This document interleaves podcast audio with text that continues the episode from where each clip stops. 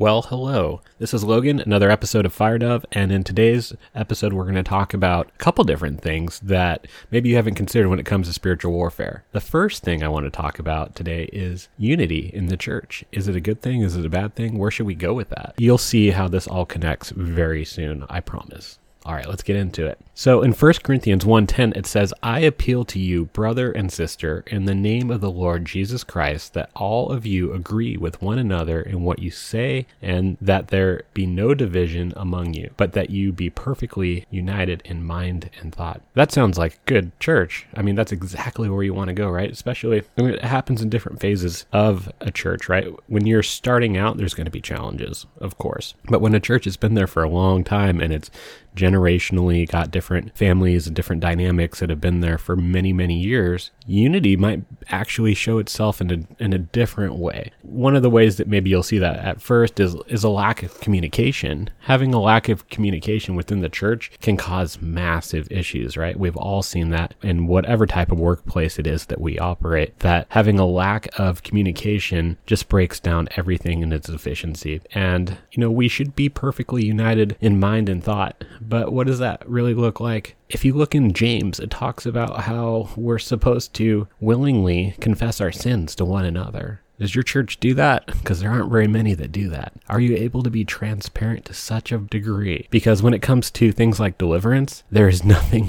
more raw than people confessing their deepest, darkest sins and desires and history. That is where the rubber meets the road for sure, because I will tell you, you will never ever experience deliverance if you can't openly share in confidence the type of things that have to be said and confessed when it, whether it's confessing unforgiveness for your parents or someone that's hurt you or something that you may not even remember that happened as a child, or even past that, your generational curses, those things come into play, where things have been committed that you didn't even do, but God honors it when you when you confess or, or break curses that are over you. And so having communication is, is really important when it comes to spiritual warfare. And what does that look like? Well, you need to have a if your church has a lack of direction, you'll you'll probably see at the same time a lack of communication. If you're just kind of of existing and you're running through the motions and things aren't really happening, if there aren't,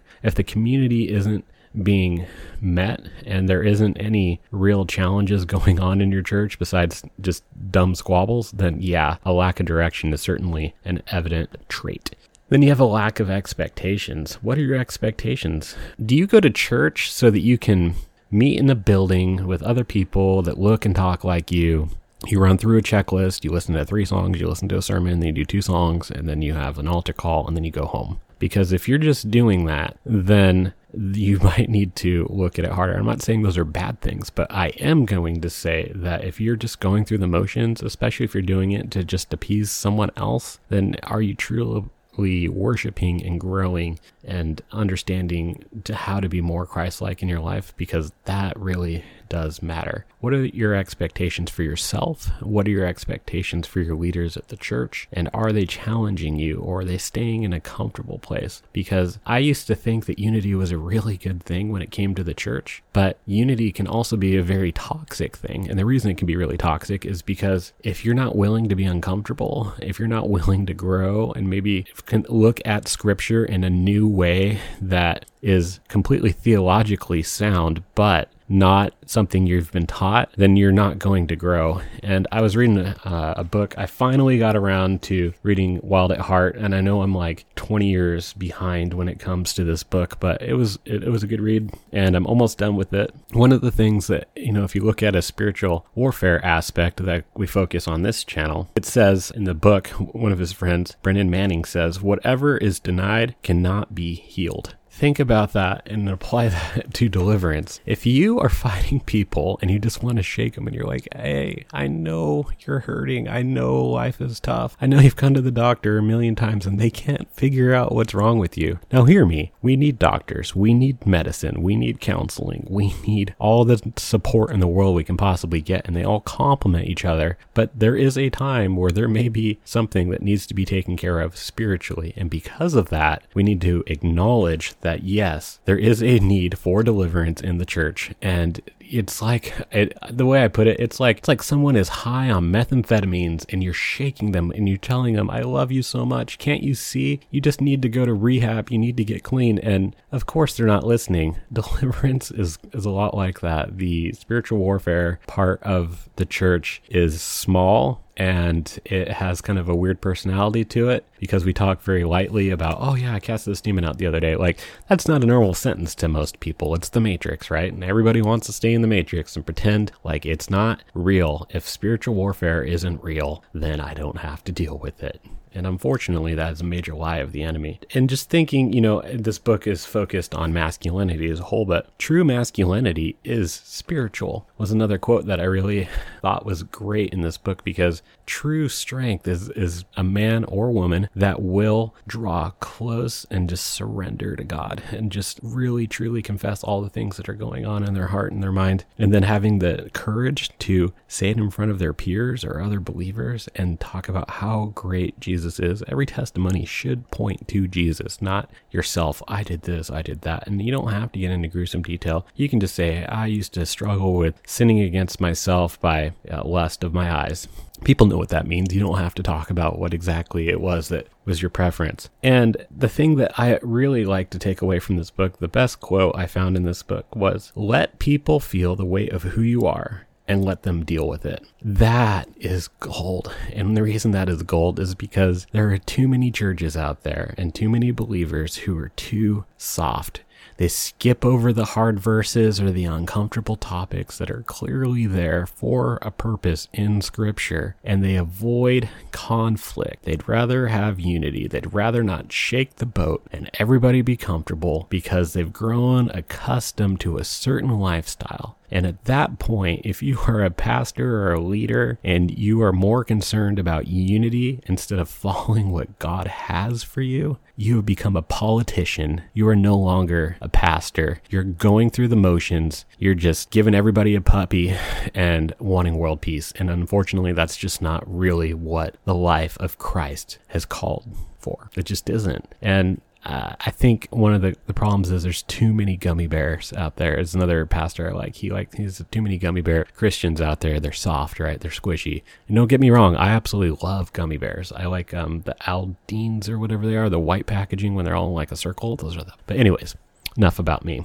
So, what does this look like? You know, so you have a lack of focus on God and His truth when it comes to having disunity. You have sin issues that aren't being dealt with. You have people that have a lack of prayer, a lack of relationship with God as a whole. And I think God will remove His hand in certain situations from churches that aren't pursuing Him in the right way. And it's interesting to see how they tend to shun the people that have a more challenging relationship with God, whatever they're calling It's it's kind of interesting to see how that works and in my own experience I've had that. Cuz your church is it's not a club and it's not a business. So stop running it like one. A healthy church is one that is, you know, starts out small, has really core people, and then other people, and they're growing spiritually, and you're not just worried about numbers. That's just the easy part. No vital Christianity is possible unless at least three aspects of it are developed. These three are the inner life of devotion, the outer life of service, intellectual life, rationality, and that's Elton Trueblood.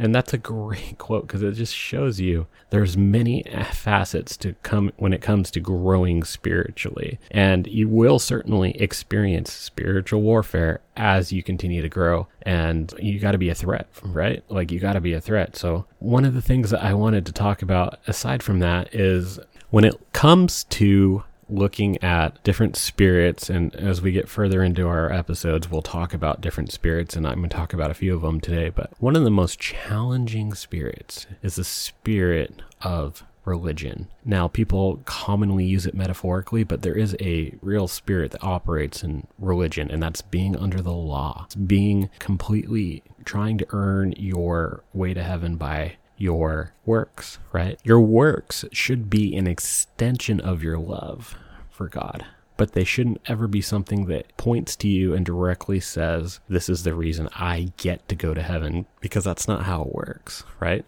It's a form of legalism. It's a rigid adherence to re- religious rules. Just being religious, right? We use the word religious often. Religiously washes his hands or something. Uh, without understanding grace and love and having a relationship with God. If you're a legalist, that's what it looks like. A spirit of religion tends to be extremely judgmental. Are you judgmental? Like, ask yourself are you judgmental? Are you racist? Or do you not like a certain demographic of people from their age or other types of bias that, that come out? Is that really showing god's love? Because it's critical and it's a condemning attitude that causes you to have barriers and real strongholds that have to be taken down when it comes to religious beliefs practices and traditions. When you're in seminary like one of the things that's really important is you learn this idea of what you call a bullet doctrine would you take a bullet for that? Is it worth arguing over to the death? Because if it's not, then you know it's more important that the gospel is being proclaimed and and one of the things that would come up to that that the key tenets of the faith orthodox faith as in the trinity the divinity of jesus christ for, for many people would be the inerrancy of the bible those are all what we, i would call bullet doctrine that is completely inspired right and so if you have something that's that's you know you've added or whatever, that's exactly what the Pharisees did. And I don't really want to overuse the word Pharisees. There are Pharisees alive and well today with people that think that they're being righteous before God and he's going to be like, "No, I never knew you." If you're self-righteous, that's really what being a Pharisee is. It's do you feel a sense of superiority or importance because of your achievements, your knowledge, your just the extra things you do to suffer in this life, it'll show itself in ways that you don't have a lack of humility or compassion for others, that you're disconnected from the people that you were meant to serve.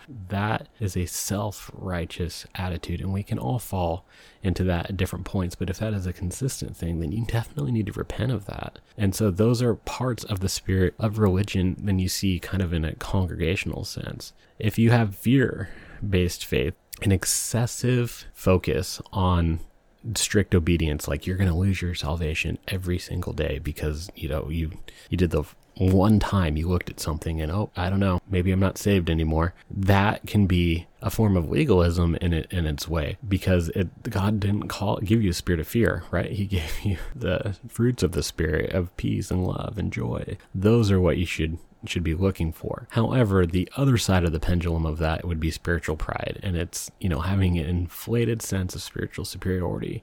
Talk about how great you are with your religious accomplishments or your positions in a community, whether you're in a position of leadership and, and that's really all you want to talk about. One of the things to consider is like, what is the first things that you start saying to people and you meet them for the first time? Hi, my name's Logan and I blah, blah, blah. What is it that you start using to put up who everyone needs to see who you are? Okay, like consider that because there may be a spirit behind that. It could be spiritual pride or it could be a fear.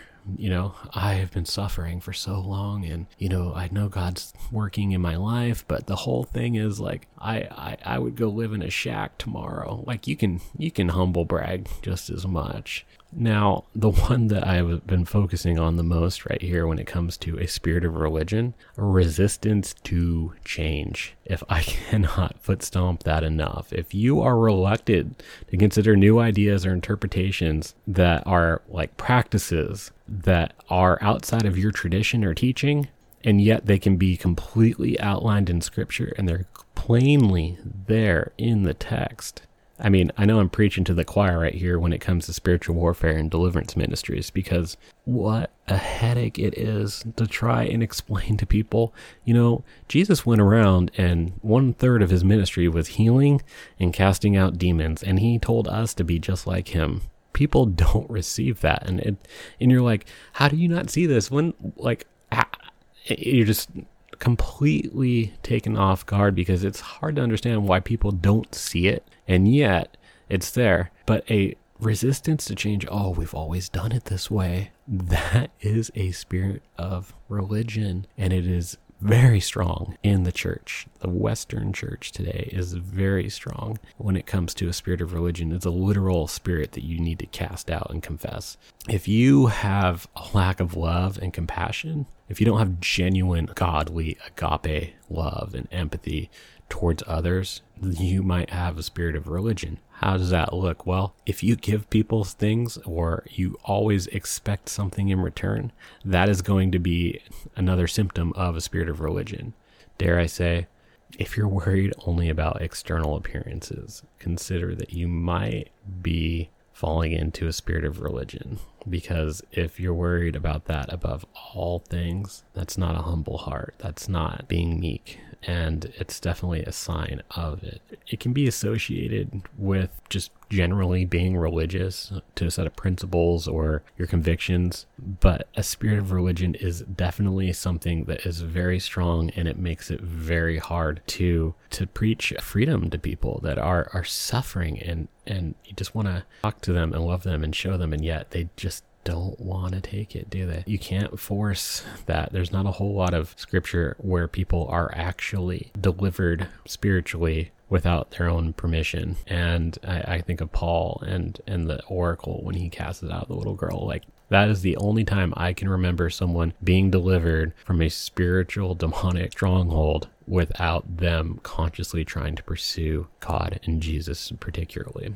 when it comes to spirit of religion, one of the things that I most often see and has been cast out of a number of people in recent deliverance ministry is the spirit of Jezebel. It's Jezebel is an interesting person. If you go in scripture and you go in First Kings in chapter 17 is when Elijah shows up. And it's definitely one of the most interesting parts of scripture for me in this season of my life. Jezebel, she was a queen and she was the wife to King Ahab of the northern kingdom of Israel during the ninth century before Christ. So she was a literal human being. And so when I am being used as a vessel and Jesus is delivering people through ministry, when I'm responding to it, one of the things that happens is Jezebel tends to come up and she has a very distinct characteristics of how she looks, how she acts, all these things. And they are very similar to what you see in the historic Jezebel. She's known for promoting worship to Baal and to Asheroth. So pagan gods. She always opposes Jehovah, Yahweh, God of Israel, the God of the Bible. She's dogmatically against him. And because of that, but because of her influence, right, you always see politicians versus prophets. You can have all the money and be completely removed from reality, and at the same time, you don't have the anointing, you don't have the spirit behind you you can have none of the money, none of the none of the worldly gains, but you have the anointing. You have God's direction and works that he's prepared for you to do. And sometimes it's really confusing in this world to see how that plays out, to see how you are misunderstood and attacked and different things. But I will take following the Lord and being spirit led any day over the comfortable life that's detached from what God has truly put before me. And I'm not just saying that to say that. I'm saying that I've I have experienced that in my own life what is it that that drives you? Well in jezebel's sense her actions they lead to the corruption of israel and its practices. She persecutes prophets who oppose her. They shut down all the sources and worship of god and they point to all the false gods. Think of baal. Baal is a bull god. That's why you have a bull in front of the stock market a bull market. So don't think that like oh they used to do that and we don't do that anymore. No baal is still alive and well and still worshipped by people all the time. And she, you know, she steals a vineyard that she wants, that her husband wants. She has a guy murdered for it. Jezebel's reigning character is that she is idolatrous. She loves herself. She is very vain. She's a huge manipulator and she has a ruthless pursuit of power. And remember, she is all about worship. She's a very spiritual person, but that doesn't mean that it's done in the right way. There are plenty of people who are influenced by the spirit of Jezebel in the church today, and you will find those people all over. And what do they do? They want to have attention on them, they want power, and they will manipulate things behind the scenes and they'll do different stuff. They'll go around people. And uh, the spirit of Jezebel is very often generational and it can be a, a major strongman when it comes to casting out of people. She tends to scream as she's coming out. Before that, she ends up mocking you and laughing at you and just trash talking you like nobody's business when you're dealing with that spirit talking through someone. Now, remember that the spirit of Jezebel, Jesus rebukes in the book of Revelation, and it says, for tolerating the spirit of Jezebel. It doesn't mean the literal woman who was alive in the ninth century is influencing people now, but it, remember, it's like a spirit is a person without a body. It is a person with memories and certain characteristics and ways. So you have lots of Jezebel spirits that have taken on this persona. And it's a very high ranking demon. And it can be a pain in the butt to get out if you haven't been walking with God, or there's a lot of things that usually has to do with lust and sex, and it has to do with a lot of things that a woman might use for manipulation. Now, remember, just because I said a woman might use, a man can certainly have a Jezebel spirit just as much as a woman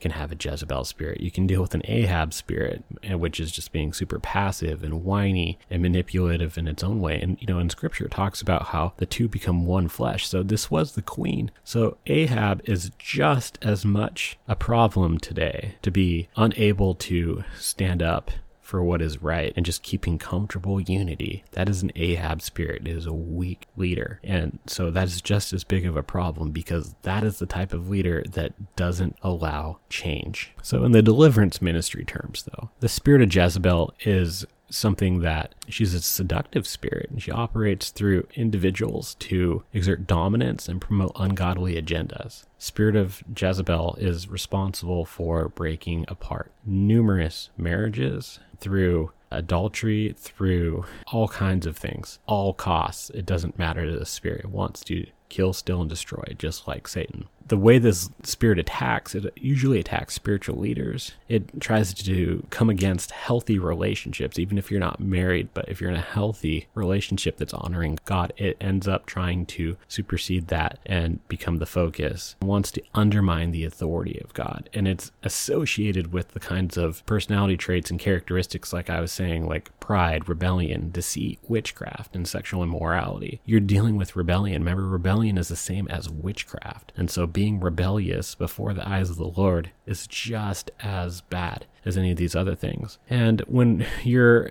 dealing with a Jezebel spirit, she usually sacrifices a lot of the other spirits first before she shows herself. But I can tell you that I certainly had enough of them come out that I'm like, yep, here we go again. And it's fine because it's, you know, know your enemy, right? Jezebel, through how we see her in scripture and how we see spirits mimicking her personality, serves as a cautionary tale against idolatry in our own life, compromising and the abuse of power, because those characteristics tend to be where she goes after. If you are not, or it really, if you are not influential in the church, you can still have it, but you will try to, you know, undermine the authorities in ways to gain attention and things. And that's idolatry, right? Putting attention on you. Her story highlights the importance of faithfulness to God and the dangers of allowing worldly influences to corrupt one of our own spiritual lives. And Jezebel's actions show the destructive consequences of manipulating behavior and the harm it can cause to individuals and communities. If you have more than one Jezebel spirit,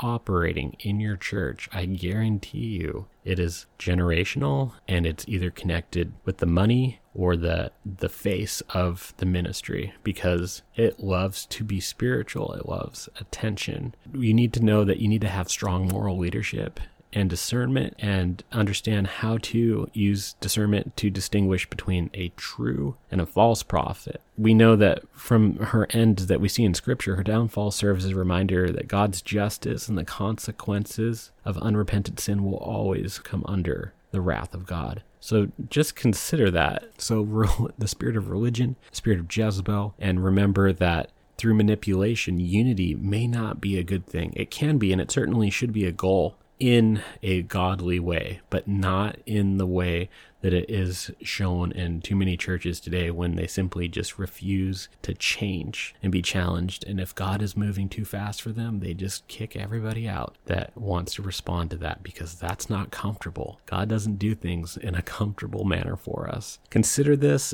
pray through this, test everything that I said with scripture and the word, and I will see you guys in the next episode.